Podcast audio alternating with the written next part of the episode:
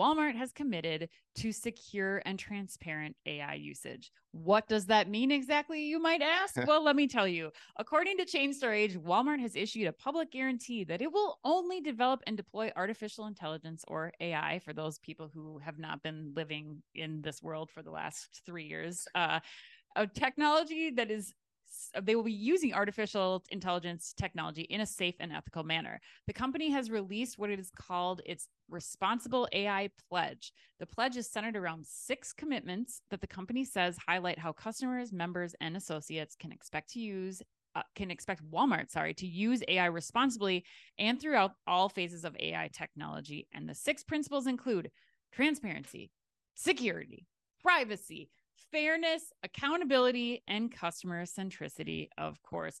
Uh, Truett, I need to get your thoughts right away here. Um, do they need all six? Is this valuable? What do you think about this approach on AI from Walmart?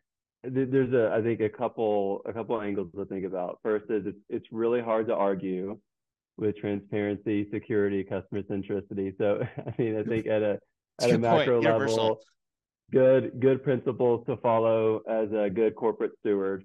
Um, I think uh, probably most important is I think one is with Walmart, who's always been a techno you know technological leader in, in retail, is just to make sure that they're thinking ahead, keeping up with the likes of their one of their biggest competitors, Amazon, which is also on the topic here, um, Google, Meta, and others who've essentially come out and said we're you know developing our own Gen AI capabilities, and this is how we're going to to use them.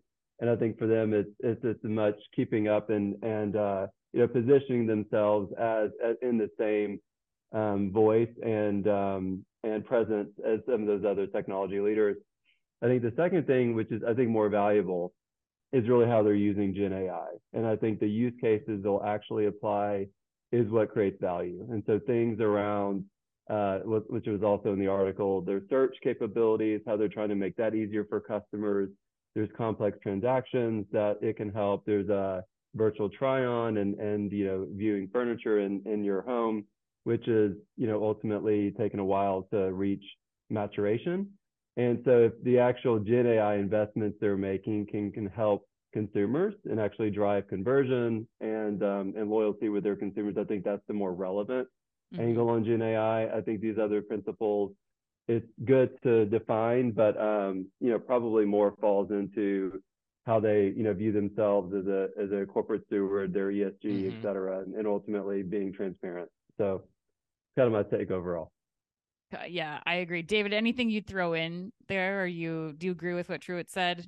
I actually do agree with him.